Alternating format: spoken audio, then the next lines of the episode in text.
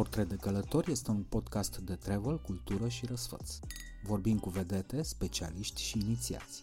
Colecționăm tips, tricks and pics și dăm voce unor texte din portofoliul experților. Stand clear of the closing doors, please. Călătorim împreună, oriunde ne-am aflat, peste mări și țări, peste așteptări. Sunt Dragoș Vasilă, responsabil cu organizarea și azi vă invit să mergem la munte și la mare în orice împrejurare. Ca noi toți, Andreea Esca trăia cu gândul că are tot timpul din lume să facă turism în România. Tatăl meu, care este un, uh, un cinic, așa, și, mă rog, are niște... un scorpion, ca să... așa, îmi zicea acum câțiva ani, nu mai știu, îi spuneam eu că plec pe nu știu unde, într-o altă țară și el îmi zicea, domne, ți-am spus să te duci la Cazane, să vezi că este superb și nu știu ce și am zis, dar lasă-mă, domne, că am toată viața, o să mă duc și la Cazane. Și el mi-a zis, "Ă, greșit, nu mai ai nici jumătate. Între timp, Andreea s-a lămurit că e căsătorită cu un cetățean francez de o anumită vârstă, care de-abia aștepta să pună mâna pe niște căsuțe tradiționale din județul Sibiu.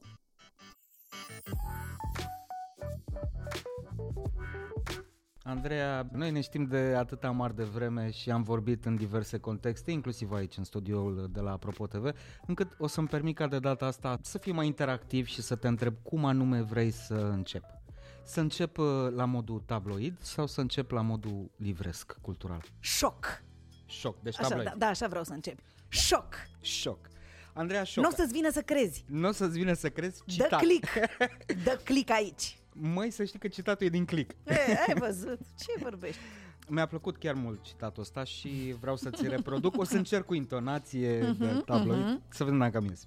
Oamenii se străduiesc să păstreze autenticitatea locului și exact asta a căutat și Andreea Esca să facă.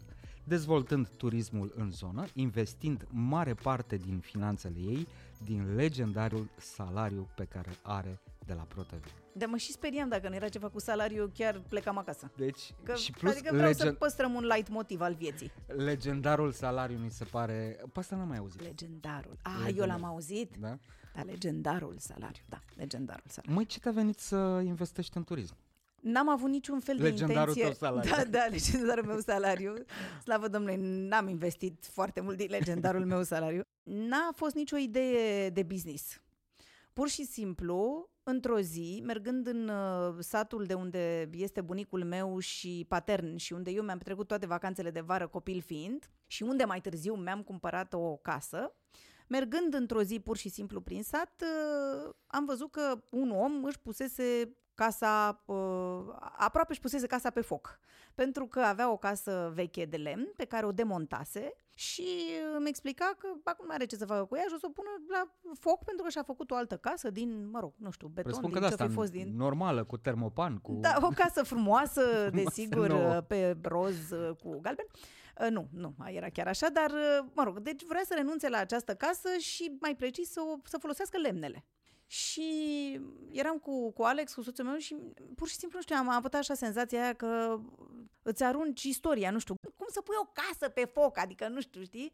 Eu sunt destul de, nu știu, țin la lucruri uh, uh, și acum, de exemplu, de fiată când trec pe șoseaua Iancului, unde e, știi, blocul în care am copilărit, eu mă uit să văd la balcon dacă s-a schimbat ceva, dacă nu știu, adică sunt foarte atașată de locuri și de lucruri și de, mă rog, care țin de viața noastră, de istoria noastră. Și am zis, Saulo, nu, nu se poate așa ceva, cum să o puneți pe foc? Păi ce să mai fac cu ea? Și am zis, păi haideți că o luăm noi. Dar da, așa a fost pur și simplu un impuls să nu, să nu fie prăpădită, știi? Și am luat această casă cu foarte puțin bani, că era așa ceva, hai să o luăm ca să omul ce-o fi zis, hai dă-le mă de acolo de nebun, să, dacă vrei să ia lemnele, luați domnule lemnele de aici, că eu vreau să mă scap de ele. Și pe urmă am zis, bun, hai să o, hai să o remontăm undeva, pentru că mi s-ar părea frumos să vadă cei care vor veni cum arătau casele de lemn pe vremuri și nu știu ce. De aici am plecat, nu aveam unde să o punem, pe, mă gândeam că n-am cum să o pun la mine în grădina unde aveam deja casă. Am cumpărat un teren uh, de 3000 de metri pătrați, foarte frumos, într-un loc uh, extraordinar pe malul unui râu și așa mai departe, tot în sat, bineînțeles, și am zis, hai să pornim de la remontarea acestei case. După care am aflat că mai vrea cineva să-și demoleze casa. Mă rog, cert este că probabil că s-a dus vorba, știi? de la unul la altul și au zis, a, știți, pe nebuna aia vrea să ia ea lemnele dacă vă puneți pe foc uh, și vreți să vă faceți Ce altă face casă. Andreea mâine? Nu cumpără Da, o casă? exact, nu vreau. Da, așa s-a și întâmplat. După care, până la urmă, am cumpărat aceste cinci căsuțe. De fapt, sunt șase, dar una n-a mai fost până la urmă montată, să vedem dacă mai avem timp și să o nervi să o refacem, care erau, practic, ultimele case de lemn din satul respectiv. Câte sunt acum? Acum sunt cinci montate uh, funcționale. A durat uh, destul de mult și a fost foarte greu să le restaurăm, pentru că am vrut să le restaurăm exact așa cum erau, adică la exterior să arate exact așa cum erau. Am folosit materiale, foarte multe din materialele care se foloseau uh, la momentul respectiv când au fost uh, construite. Am folosit țiglă veche și te duci și cauți stigle vechi și așa mai departe, cu toate că lumea, mă rog, acum au început să se mai obișnuiască, dar înainte era o nebunie, adică cum te duci să iei țigle vechi? Păi tu nu vezi că sunt țigle noi la, nu dăm nume, nu știu, ce frumoase portocalii, de ce luăm țiglele astea vechi? Cred că eu cumva veneam și cu, în minte cu tot ce făcuse Carolin uh, Fernolan la Viscri, Carolin, care făcusem un interviu de multă vreme și care îmi povestise cum au refăcut tot acolo sașii și în ce fel și cum există o fabrică de cărămizi pentru a se face cărămizi așa cum se făceau, știi, Dar după știi cât de vechiul greu le-a meșteșug. fost cu meșteșugare, Da, că nu cum mai să sunt. nu? Da, și știți, și venisem cu asta. În plus, pe vremea respectivă, țin minte că atât de mult mi-a plăcut ce făcea Caroline, că am trimis un meșter de aici, din, uh, din satul uh, unde am făcut eu uh, pe urmă Oberwood, am trimis un, un meșter de aici la, să-l școlarizez la, la Caroline, l-a trimis în Germania, unde a făcut o școală și mi-am dorit foarte mult să-i ofer acestui om cursurile astea, pentru că m-am gândit că, uite, e foarte bine să existe mm, muncitori, meșteri și la noi în sat, care să știe toate meșteșugurile astea vechi, ceea ce Cine a S-a- venit să te... Dar cine v-a făcut aici, doamnă, casa da, da, da, exact. Să știi că mi s-a mai întâmplat. Adică, uite, de exemplu, acum, una dintre căsuțe este de la 1840 și am păstrat, bineînțeles, grinda pe care scrie anul. Și am avut niște turiști care i-au spus prietenei mele, care este managerul locului în acest moment, uh, i-au spus prietenei mele, da, da, frumos, așa, dar nu puteau și ei să schimbe astea vechi, eu te de la 1800 aici. adică, sigur că e, acest loc se adresează unui target, adică unor oameni care, nu știu, apreciază acest tip de, nu știu, de, să păstrezi într-un fel tradiția, să înțelegi că lucrurile cu istorie sunt valoroase și așa mai departe. Există și targetul de oameni care își doresc lucruri noi și asta e. N-avem, nu putem să mulțumim să pe știi toată că- lumea și nu ne dorim. Așa s-a stricat și satul bunicilor mei, pentru că toată lumea voia chestii noi. Da, știu. Să știi că și la noi, în sat, există foarte multe lucruri uh, foarte urâte. Am încercat să înțeleg, uh, oamenii probabil că au venit, îți dai seama, imediat după comunism, hai să facem, nu știu, să vedem ce am, să facem și noi ce am văzut în Spania, să ve- facem și noi ce am văzut pe nu știu unde, uh, să fie cald în casă, nu contează cum arată, să fie wc nu contează de un... Adică, într-un fel înțeleg, ce nu înțeleg e de ce nu încerci după aia să evoluezi, să pricepi că ai greșit și să te schimbi. Pentru că eu însă mi aduc aminte, primul apartament pe care l-am avut de două camere în vatra luminoasă, de care eram extrem de mândră, aveam uh, gresie în toată casa, în afară de dormitor. Era într-adevăr o gresie de aia mare, nu știu, niște pătrate mari așa care imitau pământul, dar era un mega kitsch. Mie atunci mi se părea foarte frumos, pentru că nu văzusem altceva nu trăisem cu o altă cultură uh, vizuală.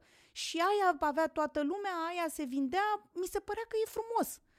După ce am început să deschid ochii, să mai văd și eu în stânga, în dreapta, să apară netul, nu? Cu toate aceste uh, modele pe care le poți vedea foarte ușor, uh, am început să mai călătoresc, să înțeleg, să nu știu ce, îmi dau seama că era ceva oribil. Ai mai văzut și tu cu o mansardă două la Paris? Știi? Exact, dar nu numai, nu numai la Paris. Uite, a apărut netul și ne uităm pe calculator. Dar pe vremea aia, când am făcut eu casă, nu exista varianta asta. Și atunci mă gândesc că există și un mimetism.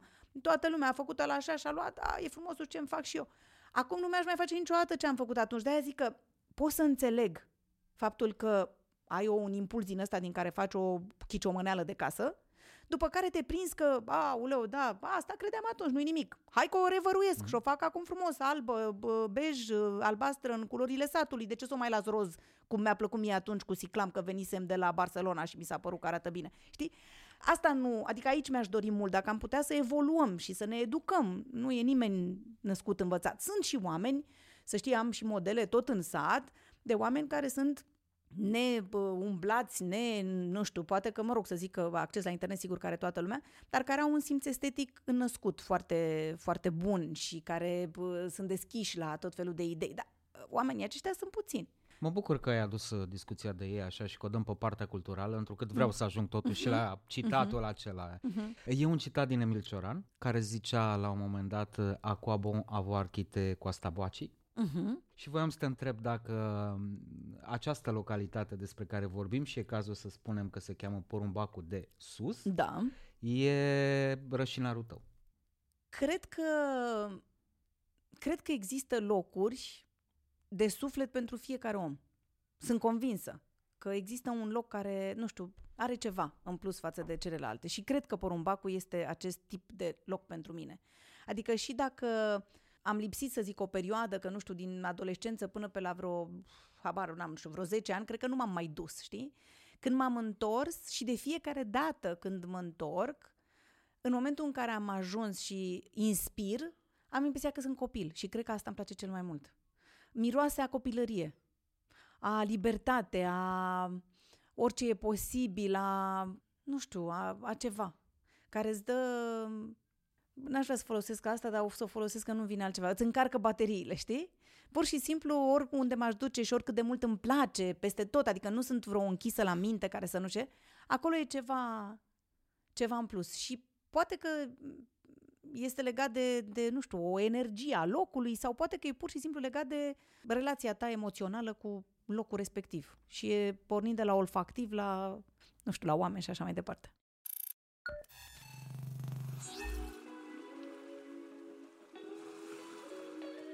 Podcastul Portret de Călător este prezentat de OTP Bank. Mai calculat, mai relaxat. Împreună cu Vodafone România. Together we can.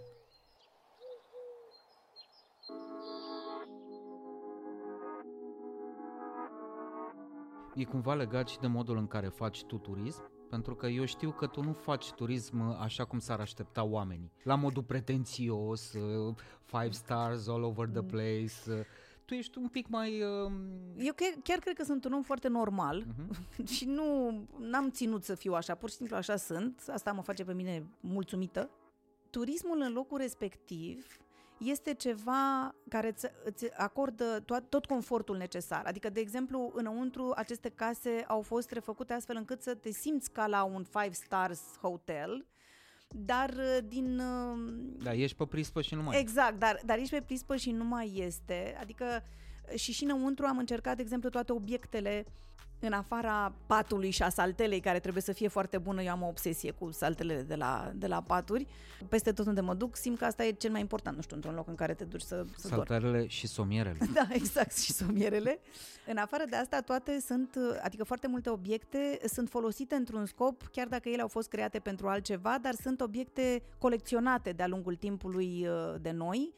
Am tot luat, am tot luat din diverse sate, din diverse locuri, tot așa, în disperarea asta a mea, să nu cumva să ajungă lucrurile alea în altă parte sau să se piardă sau să se arunce. De exemplu, dintr-un, din Tălmaciu, un sat uh, în apropiere de Porumbacul de Sus, am fost tot așa la o familie de sași care mi-au spus, vă rog, luați, luați, luați orice pentru că copiii noștri nu mai vor. Au plecat în Germania, nu se mai întoarce nimeni, nu interesează, mai zis că să, ce să facem cu cârpele astea, să facem, nu știu, să le aruncăm. Și pe mine mă omoară chestiile astea și pur și simplu am luat mult mai multe lucruri decât mi-ar fi trebuit vreodată, doar să știu că nu le aruncă. Și acum le-am găsit un loc și le punem din ca decor, le folosim, chiar le folosim și simt că, nu știu, că le-am dat încă o viață, știi, e ca un transplant, dacă vrei. Mi se pare că sunt așa, mă simt ca un medic care a făcut un transplant și a, a, a reușit să facă un om să trăiască mai departe uh, o vreme. Uh, Deci asta spun, ai toate condițiile, dar pe de altă parte ești în perfect în natură, toate obiectele folosite au un sens, fiecare căsuță are o poveste, o să vezi dacă o să ajungi, sper să vii, Uh, fiecare are un semn pe care l-am ales Și un cu, nume. o, cu o gândire, are un nume și o poveste și toate lucrurile de acolo care sunt alese pentru designul interior, de care s-a ocupat uh, integral uh, soțul meu, uh, sunt legate de povestea respectivă. Și în fiecare an încercăm să aducem ceva în plus, adică, nu știu, de exemplu, anul acesta am zis, uh, uite, o să luăm niște biciclete și normale și electrice, pentru că foarte mulți oameni vor să meargă să facă um, ciclism pe munte și așa mai departe și am zis că o să facem asta. De anul acesta tot așa încercăm să oferim uh, chiar acolo mic dejun uh, cu produse ale localnicilor, bineînțeles. Uh, Dacă nu, oricum, ideea e tot să, să ajutăm cât putem comunitatea și atunci oamenii pot merge să mănânce în curțile uh, unor vecini care gătesc sau vecinii respectiv să aducă de mâncare în, uh, în locul acesta. Uh, folosim întotdeauna la toate, uh, cum să zic, reparațiile și așa mai departe, numai oameni din, din zonă, uh, pentru că eu zic că așa ar trebui să funcționeze o comunitate, să ne dăm unii altora de lucru uh, să folosim produsele pe care le facem și le creștem acolo, să bem lapte de la bivolița de alături. Chiar avem o bivoliță uh, pe care i-am cumpărat-o lui Alex de ziua lui de 50 de ani. Cum o cheamă? O cheamă, o cheamă Marian. Pentru Marian. că m-am gândit să fie ca Marian, știi, simbolul uh, Da. francez. Sigur că toată lumea îi spune Mariana, dar pe ea o cheamă Marian. Și nu Uh, zice nimeni la vașchirii? da, la, la vașchiridă. și să- adică lumea să bea lapte de la bivolița, da, de la bivolițele din sat sau de la vacile din sat. Avem tot așa o micuță, să zic, să zic fabricuță, un, un copil cu care mă jucam când eram mică și care acum are acolo, pentru că era de acolo, din sat, are o mică fabricuță de produse lactate și așa mai departe, de unde ne dorim cât mai mult să consume cei care vin uh, în, uh, în Oberud. Adică încercăm să păstrăm totul la acest nivel. Vărul meu, da, care era în casa din uh, aceeași curte unde am copilărit, uh, practic uh, bunicii noștri sunt frați, uh, vărul meu la fel, a restaurat uh, două căsuțe foarte, foarte frumos și o șură foarte mare unde ne-am dorit să facem căminul cultural, știi? Adică să fie un fel de căminul cultural. Și acolo avem, de exemplu, și ecran de uh, cinema, avem uh, din ăsta de discotecă, adică știi, încercăm cumva să, să păstrăm Vezi că și să-i Andy- și distrăm pe oamenii de Andy acolo. are o serie care se cheamă Căminul Cultural pe YouTube. Am putea veni acolo dacă ne găzduiești la Da, vară. bineînțeles, fără, fără probleme. Uh-huh. Crezi că asta este o șansă pentru turismul românesc? Știu că sună așa, ca un fel de lecție învățată pe de rost de la străinii care vin și ne spun faceți dracului agroturism, că aici sunteți voi imbatabili. Eu sunt convinsă că este o șansă. Eu sunt convinsă că dacă noi nu am fi abandonat tot ce înseamnă agricultură și turism de acest tip, am fi fost foarte departe. Cred că suntem foarte buni, cred că avem uh, o natură care ne ajută foarte mult în partea de uh, munte și spun în partea de munte pentru că la mare, de exemplu, deși mie îmi place foarte mult și n-aș da niciodată uh, marea pe munte, la mare sezonul e foarte scurt, din păcate, în România. Adică oricât de mult ți-ar plăcea, e foarte scurt ca să nu mai discutăm despre faptul că acum ai niște locuri zgârie nori, nu știu, pe, pe, pe plajă și la ora 3 nu mai ai soare, că s-au gândit ei nu știu cu ce minte să construiască cât mai înalt și cât mai aproape de mare și nu mai ai soare. Păi deci... cu mintea primarilor care o să intre la pușcărie. Da, nu știu, nu știu, dar e ceva de necrezut. Uh, De-aia spun că la munte mi se pare că ai și mai mult uh, sezon. Cred că ne putem folosi de, de acest atu și cred că am observat uh, un interes din ce în ce mai mare al românilor de a merge prin România, de când s-au dezvoltat aceste locuri foarte frumoase. A fost și un Pentru context, că sunt multe locuri frumoase la munte în acest moment. a fost și un context nefericit, uh, dar bun pe de altă parte anul trecut când nu puteam ieși din țară. E adevărat. Înainte de pandemie, erau foarte mulți turiști străini. Au fost foarte mulți americani și au fost foarte mulți din Israel, de exemplu, așa ca să-ți fac o, ca să ai o idee. Uh, De anul trecut au fost foarte mulți români. Și mie îmi pare foarte bine că au fost foarte mulți români. Știi că um, tatăl meu, care este un, uh, un cinic așa și, mă rog, are niște, e un scorpion, ca să, uh, așa, îmi zicea acum câțiva ani, nu mai știu, îi spuneam eu că plec pe nu știu unde, într-o altă țară, și el îmi zicea, domne, ți-am spus să te duci la cazane, să vezi că este superb și nu știu ce. Și am zis, dar lasă-mă, domne, că am toată viața, o să mă duc și la cazane. Și el mi-a zis, "Ă, greșit, nu mai ai nici jumătate. De asta îți spun, ă, până la urmă, trece timpul, ne ducem și e foarte bine că ne ducem și că avem această posibilitate să vizităm lumea fără discuție și cred că acesta este un mare câștig da, al Revoluției, că putem să vedem lumea, dar cred că nu trebuie totuși să treacă timpul și să nu ne dăm seama că îmbătrânim și n-apucăm să vedem țara asta, care chiar e frumoasă. Am venit, m-am cazat, totul e în regulă, pot să Mhm. mănânc, am înțeles, Da, la da, vecini, la mhm. oameni prin curțile lor și așa mai departe. Ce fac? Încotro, ce văd? E negoiu, am înțeles, aproape. E foarte aproape, de fapt este ultimul sat înainte să urci pe Negoiu. Urcatul pe munte e cabana Negoiu care a fost uh, refăcută. Pentru cei care iubesc muntele e ceva superb. E o cascadă în drum spre Negoiu, iar foarte frumoasă. Drumul e bun, Pe urmă există multe locuri în, de jur împrejur, adică poți merge în Navrig, unde este, sunt niște grădini superbe la Bruckenthal și așa mai departe, absolut superbe. Sibiu, bineînțeles, E care la e foarte 50 frumos. de kilometri. Da, da, până la Sibiu, ce să zic, nu știu, faci 45 de minute sau ceva așa. Există tot așa în Avrig uh, un loc unde poți să um, închiriezi uh, și să mergi cu calul, să faci echitație. Chiar cred, există foarte multe, de exemplu, de jur împrejurul, chiar pe locului unde avem noi căsuțele, sunt multe zone cu zmeură, foarte multă zmeură și oamenii merg și culeg zmeură pentru că le face plăcere și pe urmă, mă rog, își mănâncă ce au cules și îi se pare interesant. Băi, urși. Aveți urși? Urși, avem și urși, avem și urși. Noi uh, le spunem oamenilor să aibă grijă când pleacă în pădure, pentru că mai există și urși. Acum știi cum e, uh, s-au învățat să mai coboare Bă, către mie nu, sat. nu de urși mi-e frică, mie mi-e frică de, De ăștia, miere. de Ție prinții de miere ăștia ți-e din... frică. Nu, de prinții ăștia din Luxemburg, din Da, da, da, Austria, da, da, de ăștia da, mi-e da. frică. Adică sunt, uh, sunt o mulțime de lucruri de făcut, nu te plictisești. Și până la urmă, nu știu, seara eu am văzut că toți fac un foc de tabără, asta e stas. Și seara chiar e o atmosferă de filme din alea, știu, care poate că nu sunt pe placul tuturor, știi, genul programului romance, Mhm. dar așa arată. Adică seara se adună toți cu mici, cu mari, cu nu știu ce, în jurul focului, că fac un foc acolo de tabără, își fac grătar, că există un foișor afară cu, bă, cu o bucătărie mare comună unde poți să faci grătar și așa mai departe și stau acolo până dimineață în jurul focului și mi se pare că despre asta este viața.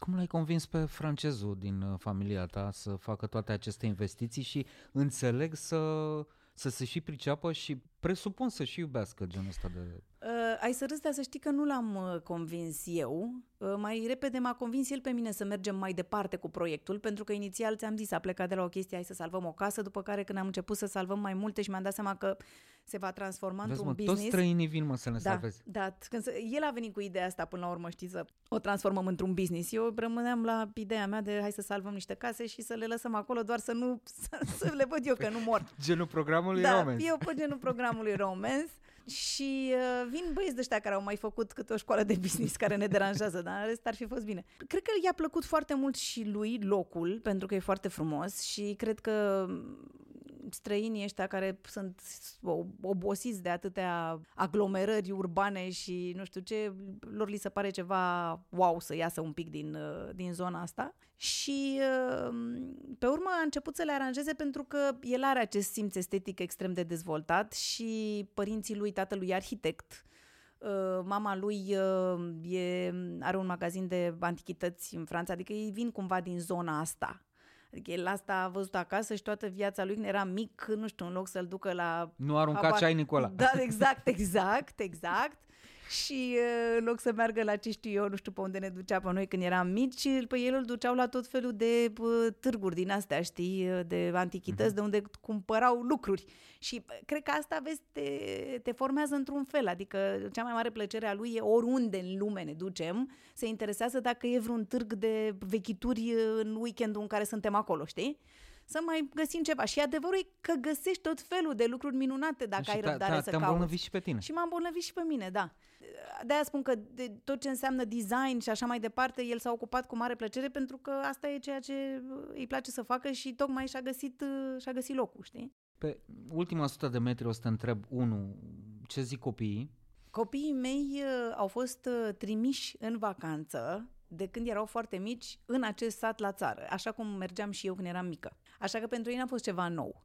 Alexia a fost mai atașată, să zic, pentru că ea de mică m, și-a făcut o gașcă acolo și era exact cum eram eu când eram copil, chiar dacă e dintr-o altă generație în care ai putea crede că nu mai există această distracție. Poate că ea a fost ultima generație, nu știu dar uh, ei i-a plăcut foarte mult. Aris a fost puțin mai reticentă, mi-aduc aminte și acum când am coborât din mașină prima dată la țară și el cred că avea vreo 2 ani și ceva, 3 ani, ceva, nu știu, nu mai știu, 3 ani, cu el mic și a coborât și mi-a zis, uh, dar ce miroase urât așa aici? Ceva balegă. Da, da, și am zis, miroase a caca de bivoliță. Asta miroase. Dar pe urmă și el, bineînțeles că s-a obișnuit și ai mei au stat cu ei, ți-am spus verile acolo și pentru ei a fost cumva ceva natural să, să se întâmple ceva în zona respectivă. Și cred că în acest moment uh, uh, Alexia e cumva mai ca mine, îi place foarte mult pentru că e frumos și pentru că îi se pare ceva idilic. Uh, și lui Aris îi place pentru că îi se pare că ar putea dezvolta un business uh, interesant. De altfel, el s-a și implicat uh, încă de anul trecut și s-a dus pe acolo și mă ne tot întreba dacă poate să facă și el ceva, dacă poate să ocupe el de închirierea bicicletelor, dacă poate să se ocupe de ceva în cazare și așa mai departe. Deci cred că asta e abordarea una peste alta. Aș încheia întrebându-te ceva destul de frivol. Lumea care uh-huh. nu te mhm. cunoaște probabil că nu știe cât țopăi tu la evenimente, la nunți, la party-uri, cât îți place să dansezi. da. Și tocmai de-aia vreau uh-huh. să te mhm. întreb uh-huh. dacă acest talent de, de a petrece timpul în mod uh, fun și uh, vioi uh, se poate pune în practică și la Porumbacu. Te-ai dus în hore, există oameni A, care, discuție, fa- fără discuție. care fac nunți tradiționale da, acolo? Da, fără discuție. În sat am mai luat două case, case normale, mari, cu șură și așa mai departe, pe care le-am restaurat la fel și care au o grădină mare și șură în care poți să faci tot felul de evenimente, așa încât, uh, sigur că în acest moment uh, scopul, scopul principal e să ne distrăm, să dea Dumnezeu să putem să ne distrăm cum Când ne distram înainte, da, și să fim mulți și să putem eu am observat acest trend pe, pe Instagram și, și nu numai cu oameni care își fac nunți tradiționale, mai ales în partea aia de țară. Eu pot să spun că am fost la o mulțime de nunți și că cea mai frumoasă nuntă la care eu am fost până acum este o nuntă care s-a desfășurat aici, undeva cât, chiar către munte, nu era nimic, adică într-un loc uh, liber unde s-a podit și s-a pus un cord din ăsta superb, nunta vărului meu de care spuneam mai devreme și care a fost ceva absolut superb. Adică, da, fără discuție, acum aș face o nuntă de acest tip și în niciun caz în holul unui hotel. Adică asta pot să spun, apropo de, știi, cum, cum te schimbi uh, cu timpul. Și nu neapărat, uh, adică nu înseamnă că ne îmbrăcăm neapărat în costum popular, da? Dar ideea asta mi se pare bună. Mă, apropo de costum uh, popular, închid fix cu întrebarea cu care voiam mm-hmm. să mhm. închid. Care Am costum nu este, popular. Care nu este a mea, este a nevestii. M-a rugat să te întreb mm-hmm. Câte i ai? Să știi că am foarte multe. Am vreo două, trei din uh, zona Sibiului, pentru că sunt foarte frumoase, alb cu negru, mi se par chiar elegante, știi, și mm. așa într-un fel anume. Aveai una superbă cu cachi cu care ai prezentat da. odată. Da, da, și am altele pe care le-am luat de la aceste târguri și uh, am mai luat de pe la Muzeul Țăranului, am uh, din tot felul de locuri. Și da, cred că am, nu știu, am vreo 10-15 i, da, cred că am, da. Andreea, mulțumesc mult că ai venit. Și eu îți mulțumesc, îți doresc succes. Doamne ajută. Cu acest nou podcast. și ne vedem data viitoare, că mi-ai rămas datoare să vorbim despre insulele grecești. Auleu, da, da, da, wow, da. Dacă bine. ne întoarcem la toamnă. Am înțeles, să mă aștept cu un țațichi. Te pup, pa! În țara noastră se taie în fiecare oră din moștenirea copiilor noștri, iar pădurea nu are gură să strige. Sau poate are. Are, dacă folosim tehnologia și rețeaua pentru binele ei. Cu un card SIM și monitorizare acustică, cu inteligență artificială și analiza pericolului în timp real, dăm voce pădurii în lupta împotriva defrișărilor ilegale. Dacă o putem asculta, o putem proteja pentru copiii noștri. Descoperă soluția unică în România pe vodafone.ro slash prima pădure smart. Together we can. Vodafone. Podcastul Portret de Călător este susținut de MOL România, care știe că un carburant și o cafea de calitate prind tare bine la drum.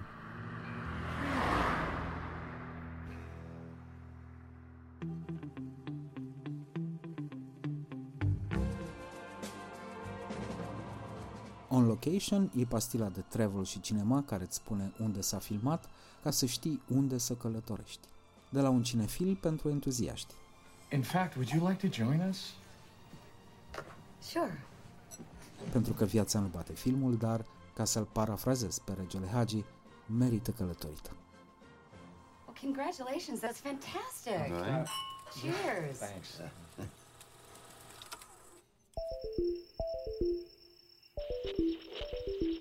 Would you like to come to the beach with me?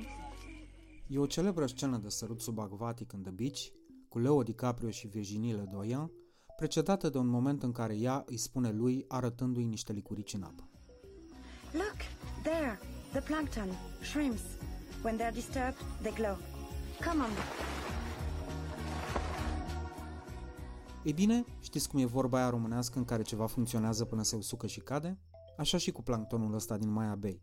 Și cu reciful de coral mai ales. Au strălucit ce au strălucit până când s-au uscat și au căzut sub apă.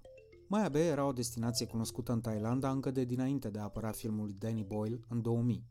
Apoi, după ce 20th Century Fox a băgat niște buldozere pe plajă, a netezit niște dune și a scos din peisaj niște cocotieri, care dădeau prost în cadru, plaja, iremediabil cosmetizată, a devenit celebră la modul global. Pentru că, aparent, așa credem noi că arată paradisul. Și, practic, nu s-a întors nimeni de acolo ca să ne contrazică. Apoi milioane de turiști au plecat spre Thailanda cu principalul, dacă nu cu singurul scop real, de a ajunge în golful ăsta din The Beach. Have a look. And later we'll get the perfect photograph. Se întâmpla deja, cu atât mai remarcabil, cu 10 ani înainte de Instagram. Insula, una nelocuită, e Kofi File, are 6,6 km pătrați și e a doua ca mărime din arhipelag, cea mai mare fiind Kofi Fidon. Se ajungea aici cu excursii organizate, în general din Phuket, sau pe cont propriu dacă închiriai o barcă de la localnici sau iahtul lui Leonardo DiCaprio din The Wolf of Wall Street. Dar din iunie 2018 nu se mai ajunge aici deloc, întrucât turismul de masă afectase atât de grav ecosistemul încât 80% dintre coralii din golf fuseseră distruși. Turism de masă însemnând 5.000 de vizitatori și 200 de bărci pe zi. Cam 2,5 milioane de turiști doar în 2018. Guvernul thailandez a crezut inițial că o pauză de 4 luni va fi suficientă pentru refacerea florei și faunei din Maya Bay și firește că n-a fost așa încât redeschiderea plajei e amânată încă până în vara lui 2021, sub niște limitări drastice, doar 350 de turiști pe zi și nu mai ancorează niciun vas în golf. Când anume exact în 2021 nu m-am lămurit, dar sunt cu ochii pe ei și mă prefac că am bugetat și Thailanda, ca din întâmplare. Se spune că drumul e mai important decât destinația. Alege Honda CRV Hybrid, silențios, economic și confortabil, cu motor electric de 184 de cai putere. Acum te poți bucura de fiecare kilometru folosind trei moduri de condus automate, electric, hybrid și engine. Honda CRV Hybrid. Simte bucuria fiecărui drum. Bogdan Pricope e tot ce poate fi mai diferit de mine. Are 25 de ani carnet de conducere și un canal de YouTube unde postează filmulețe din călătoriile lui. Ok, deci tocmai ce am ieșit din casă acum 5 minute și ne-am îndreptat către mașină. Mașina era parcată acolo. Unde, unde e Clio? Unde e Clio ăla. Și nu găsim mașina. Ca să fie și mai clar cât de diferiți suntem, el are 227.000 de subscribers pe YouTube iar pe mine mă urmează vecinii când ies la un espresso tonic pe prispă, întrucât n-am apucat să schimb gardul și se vede prin el. Dar cred că dacă îl înțelegi cât de cât pe Bogdan Pricope, ești mai aproape de modul în care gândește și călătorește o anumită generație. Așa încât am vorbit cu el despre Tenerife, ca să mă lămuresc dacă merită să ne retragem acolo la pensie. Mă rog, lui nu i-am spus asta. Nu mi s-a adresat cu dumneavoastră, deci probabil trăiește cu impresia că am sub 40 de ani. Deci dacă nu, dacă nu exista, dacă n-am spus pe vlog că merg și nu mă făceam de căcat în fața multor, multor oameni, mă întorceam de mult. O să vreau să încep foarte abrupt. Ok. Cu un video care se cheamă Cea mai idiotă decizie pe care am luat-o. da, ok. M-am uitat și n-am înțeles ce a fost în capul vostru. Nu știu, și eu dacă mă uit acum nu știu ce a fost în capul meu. Adică tot a plecat, eram cu un prieten care e și el youtuber și stă în Tenerife, mutat de ani de zile acolo. Mm. Și într-o seară zicea, pe unde mai vreți să mergeți? Eram la un vin la el. Bă, uite, vrem să mergem acolo, zice, bă, vrem să urcăm și pe Teide, dacă e... Și bă, fii atent că mai sunt prieteni zilele trecute, că dacă vreau să merg cu el noaptea pe Teide. Zic, cum mă noaptea pe Teide? Păi da, mă, că trebuie un, o anumită aprobare ca să urci pe vârf efectiv, care se dă, trebuie să aștepți nu știu câte zile, dar e până în 9. Dacă reușești să treci de ultimul paznic, cum ar veni, până în 9, poți să urci pe vârf. Ceea ce nu mi-a explicat el și e bine de știut, este că doar pe ultimii 200 de metri de altitudine este acel paznic și acel, acel certificat, nu știu cum să zic, pe care trebuie să-l iei. Lumea normală ce face? Se duce cu telecabina până la 3500 de metri, frumos, are hârtia și se urcă frumos doar 200 de metri. El a zis nu urcăm noaptea, urcăm 5-6 ore, hai, ajungem... Scopul fiind de Scopul a fiind, un superb răsărit. Exact, să ajungem la răsărit pe teide. Pentru că am înțeles eu, de la mai multă lume, că este un super răsărit, un răsărit cum nu vezi în alte părți, pentru că vezi toate insulele de pe lângă și cel mai important ești deasupra norilor și vezi umbra vulcanului pe nori în partea cealaltă. Din partea cealaltă de unde răsare soarele vezi umbra vulcanului. Care e recomandarea ta pentru curajoșii care vor să facă treaba asta? În primul rând trebuie să aibă, din câte am înțeles, condiție fizică. Nu știu dacă trebuie să ai o- cine știe ce condiție fizică, pentru că ne-am descurcat cât de cât și noi. Adică dacă nu mi era frig și nu eram nebun să îi ascult pe aia care mi-au zis hai ia-ți un hanorac să fie. Dar nu m-am gândit că toată lumea a învățat la geografie, indiferent, poate să fie 40 de grade jos. Cu cât urci, e cu atât mai frig. Nu contează poziția ta pe glob. Cu cât urci în altitudine, e mai frig. Și eu cu tricouaș și cu hanorac la un grad, 2 grade, ceva de genul ăsta, am murit efectiv de frig. Dacă te îmbraci bine, nu trebuie să ai cine știe ce condiție fizică. Dacă ai mai urcat un munte pe la noi pe aici, e perfect ok. Doar că e greu și durează. Eu sincer, Sunt realist, adică nu, eu nu sunt de la, da, tati, urcăm pe munte. eu sunt de la tati tati, dar Nu. uh, chiar eram și tati tati, hai că urcăm că nu știu ce acum 10 minute. Și acum zic, wow, gata. Nu, te tot uiți la ea și parcă nu se mai apropie. E vorba de un munte vulcanic Da, cu o înălțime de 3717 sau ceva, genul ăsta la vârf. cam cât timp durează urcușul dacă îl faci de la bază până sus? Dacă ești obișnuit cu Netflix and chill ca mine, 7, 8, 9 ore, să zicem. Dacă ai mai urcat în viața ta, probabil un, un pic mai puțin. Dacă vrei să mergi pe ruta normală pentru oameni normali, iei telecabina care durează 6-7 minute și după aia e o parte foarte grea, partea cea mai grea din munte, efectiv, pe care noi n-am mai urcat-o. Sunt 200 de metri de altitudine pe vreo 600 de metri distanță efectivă de mers, deci este o, o pantă foarte abruptă pe ultima parte a vulcanului. Am început și eu să simt uh, faptul că aerul e mai rarefiat. Cam așa ca un, uh, simt ca un atac de panică, cum ar veni. Că nu pot să respir suficient. Ia. Uite, 3000 de metri. Fix 3000 de metri aici? Da, bro. Dar este ok, dacă te trezești dimineața frumos și nu vii după o noapte de urcat, te trezești dimineața frumos, iei telecabine și te duci acolo, e foarte, e foarte ok. Asta aș recomanda eu. Să-și ia lumea pesul ăla înainte, cu telecabine, asta, eu asta aș face. Peisajul e frumos și e înșelător pentru că primii, sunt vreo 11 km de urcat, efectiv de distanță, și vreo 1500 de metri diferență de nivel. Și de la un anumit punct încolo, este ca și când ai urcat pe scări la bloc, dar scările nu sunt drepte așa și frumoase. Sunt pietre și trebuie pur și simplu efectiv să urci. Imaginează-ți că trebuie să urci 600 de etaje. Într-o noapte cu camera după tine, că Da, cameră, chiostan, apă, mâncare, tot ce trebuie, da. da. Mie îmi pare un pic rău că n-am filmat atât de mult. de, oricum era noapte. Da, era noapte, dar aveam lumini cu noi, era lună plină, așa cu ochiul liber, e foarte mișto noaptea. Pentru că vezi foarte bine. E piatră și atât și lumina lunii. Și vezi perfect cu ochiul liber. Camera, în schimb, se chinuie. Dar în combinație cu lumina, în combinație cu cameră Sony full frame, merge, merge să arăți cât de cât ce se întâmplă pe acolo. Care e kitul tău standard de plecat în vacanță? Pe oameni s-ar putea să-i intereseze. Cu ce filmez? Da. Fix pe tei de la un moment dat ți ia camera prietenul ăsta al tău și spune eu te ce bine filmează. Da, pe el filma cu telefonul și am făcut, cred că în vlog și o comparație între telefonul meu, un telefon super high-end, față de cameră. Pe telefon nu se vedea nimic, era negru, că nu sunt senzorii mici pe telefoane. Eu folosesc un uh, full frame Sony, dar nu e nevoie neapărat. Adică aș recomanda pentru vlogging o cameră APS-C Sony.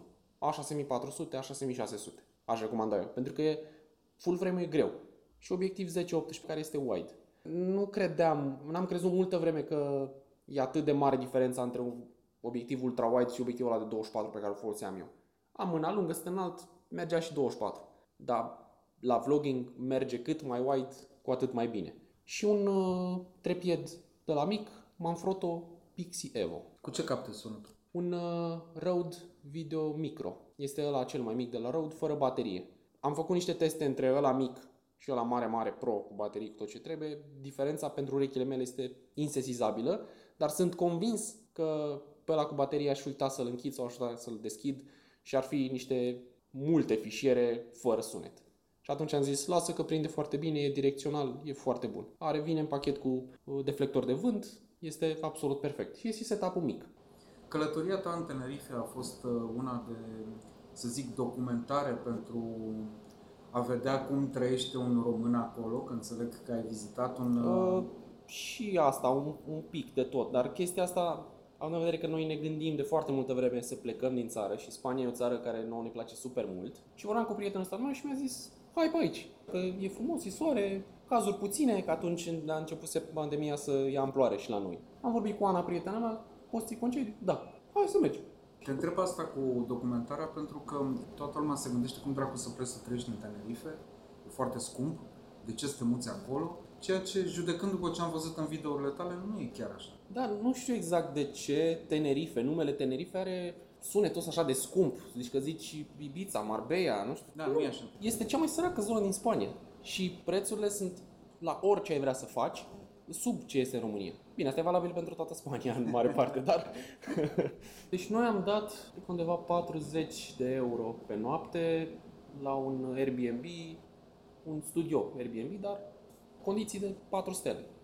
Asta după ce ne-am luat țeapă cu un hotel, pentru că erau pozele mai...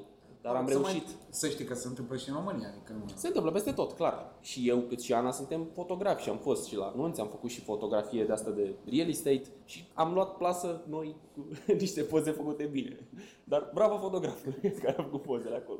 Care sunt primele 5 puncte pe care le-ai avut tu pe listă înainte să pleci în Tenerife și care ar fi acum alea 5 lucruri pe care le pune pe listă recomandându-le nu știu, urmăritorilor tăi de pe, din social media sau de pe N-am plecat chiar așa cu lucruri de făcut. Adică știam că este prietenul ăsta meu acolo de ani de zile. Și m-am bazat pe el să-mi zică, uite, asta trebuie să faci, asta trebuie să faci.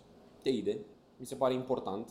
Dacă reușești să ajungi acolo la răsărit, e un răsărit foarte mișto. Noi l-am văzut de pe la 3500 de metri, 3400 de metri, deci răsăritul, pentru că ne-a luat foarte, foarte Puțin mult. mai sus decât în vamă. Da, și este foarte mișto pentru că am prins răsăritul, deja eram peste plafonul de nori și se vede foarte frumos.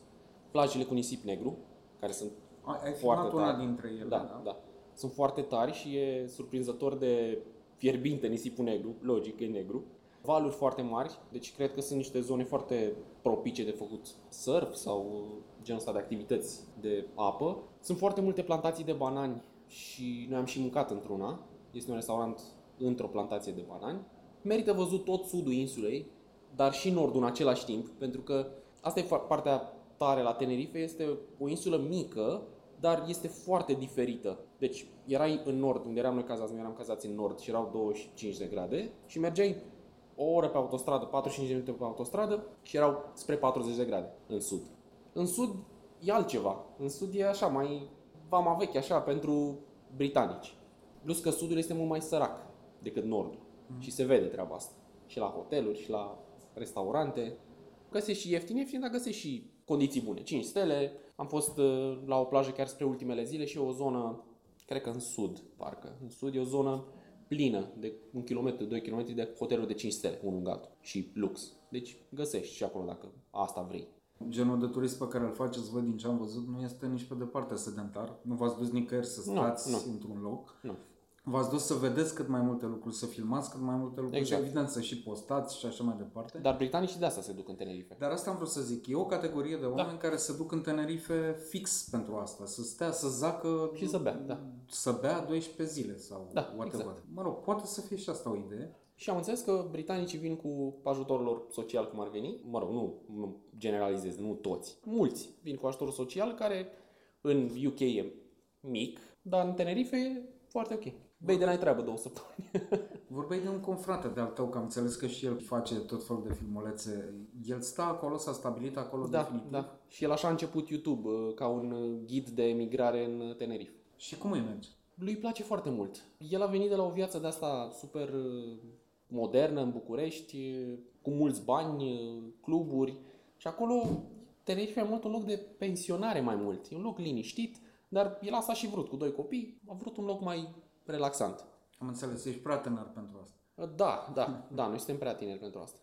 Cum se călătorește în Tenerife? Închiriezi mașină? Cum e mai Noi așa am făcut. Și cred că dacă vrei să vezi chestii și multe, trebuie să închiriezi mașină. Care a fost ieftin. Până în 200 de euro, 150-200 de euro toată excursia noastră, două săptămâni. Poți să închiriezi biciclete sau uh, scutere? N-aș ști să spun, dar sunt convins că în sud, sigur. Dar dacă vrei să te plimbi pe toată insula, insula e mare de scooter. Nu e insulă mică să te plimbi cu scooterul. Cum e, nu știu, Lefkada. Lefkada e o insulă micuță, te descurci cu un scooter. Mhm. Dar în Tenerife nu, e măricică. Ce faceai seara? Nu știu dacă ai să, unde să ieși prin oraș să faci cine știe ce. Lumea stă la terasă și bea și mănâncă. Așa asta făceam și noi. Mergeam la terasă pe malul mării și mâncam și beam și pe aia acasă. Mi-a adus mâncarea și după aia aduce teancul ăsta și rețele și face cartofii și cu porumbul trebuie mâncați cu mâna, neapărat. Altfel nu au același gust. Asta cred că e moho, moho verde, nu? Da. Alergam toată ziua. Și pe aia ne trezeam a doua zi dimineața. Da, să zicem că dacă te scoli dimineața la 7, Da. cred că pe la 11 ești în Da, ne, mă trezeam dimineața, ne trezeam dimineața foarte devreme, pentru că eu trebuia să editez. Că am filmat în 14 zile 28 de video. Mă rog, le-am publicat după aia pe parcurs. Ce ați mâncat? E ceva specific zone? Aș încerca să atac restaurantele astea care par așa niște dughele la oameni acasă. Restaurante care sunt super fancy așa și arată bine și e mâncare de turiști. Mâncare de asta internațională de turiști. Pui cu cartofi prăjiți. Dar am intrat într-un restaurant care era așa, într-un subsol de casă, măsuțele aglomerate. Deci chiar era cineva acasă să mănânci ceva. Deci o mâncare extraordinară, absolut extraordinară. Am mâncat așa într-o vie, mâncare extraordinară. Acolo, la în plantația de banani, n-a fost mâncarea cine știe ce, dar e așa, experiența. Și aș încheia întrebându-te, bun, ai văzut Tenerife, te-ai lămurit în două săptămâni care e treaba, care e următoarea destinație pe pământ spaniol? E genul de destinație în care m-aș întoarce, dar în același timp sunt foarte multe alte destinații pe care nu le-am văzut. Adică am văzut cam tot ce se putea vedea în Tenerife, în goana asta să filmez, să văd chestii.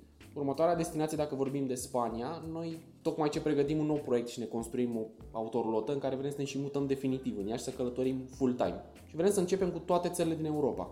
Acum fiind pe slow travel, cum se zice, și cu autorulota, nu o să mă duc direct în Spania să fac 2000 de km să mă duc. O să văd întâi Ungaria, Austria, Germania, dar vrem, fiindcă ne place foarte tare Spania, vrem să vedem toată Spania, să o luăm așa, pas la pas, să vedem toată Spania. Și atunci o să ne putem face o părere foarte clară referitor și la prețuri, și la oameni, și la... Da, putea fi un proiect interesant. Și atunci care e planul? Să treci din vlogging într-o rulotă călătorim prin Europa? Ne-am făcut travel de când am deschis canalul, așa, timid, câte puțin, câte puțin, pe unde mai mergeam, filmam. Dar acum o să ne concentrăm numai pe asta. Pentru că asta vrem noi să facem în viață și canalul meu a pornit arătând oamenilor nimicuri din viața mea, o să le arăt ce fac eu, adică cum călătoresc. Eu ar trebui să mănânc cu mâna, nu? Am fi cum a căzut de pe, de pe os, nici n-am, n-am făcut nimic. Mulțumesc frumos, sper să te întorci în Spania cât mai repede și, Și noi abia așteptăm. cât mai sănătoși cum ar veni. Da.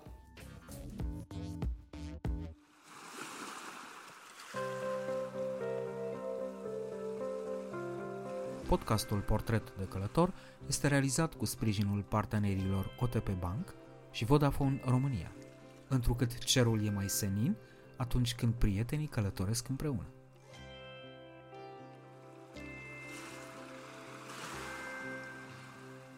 Travel, cultură, răsfăț.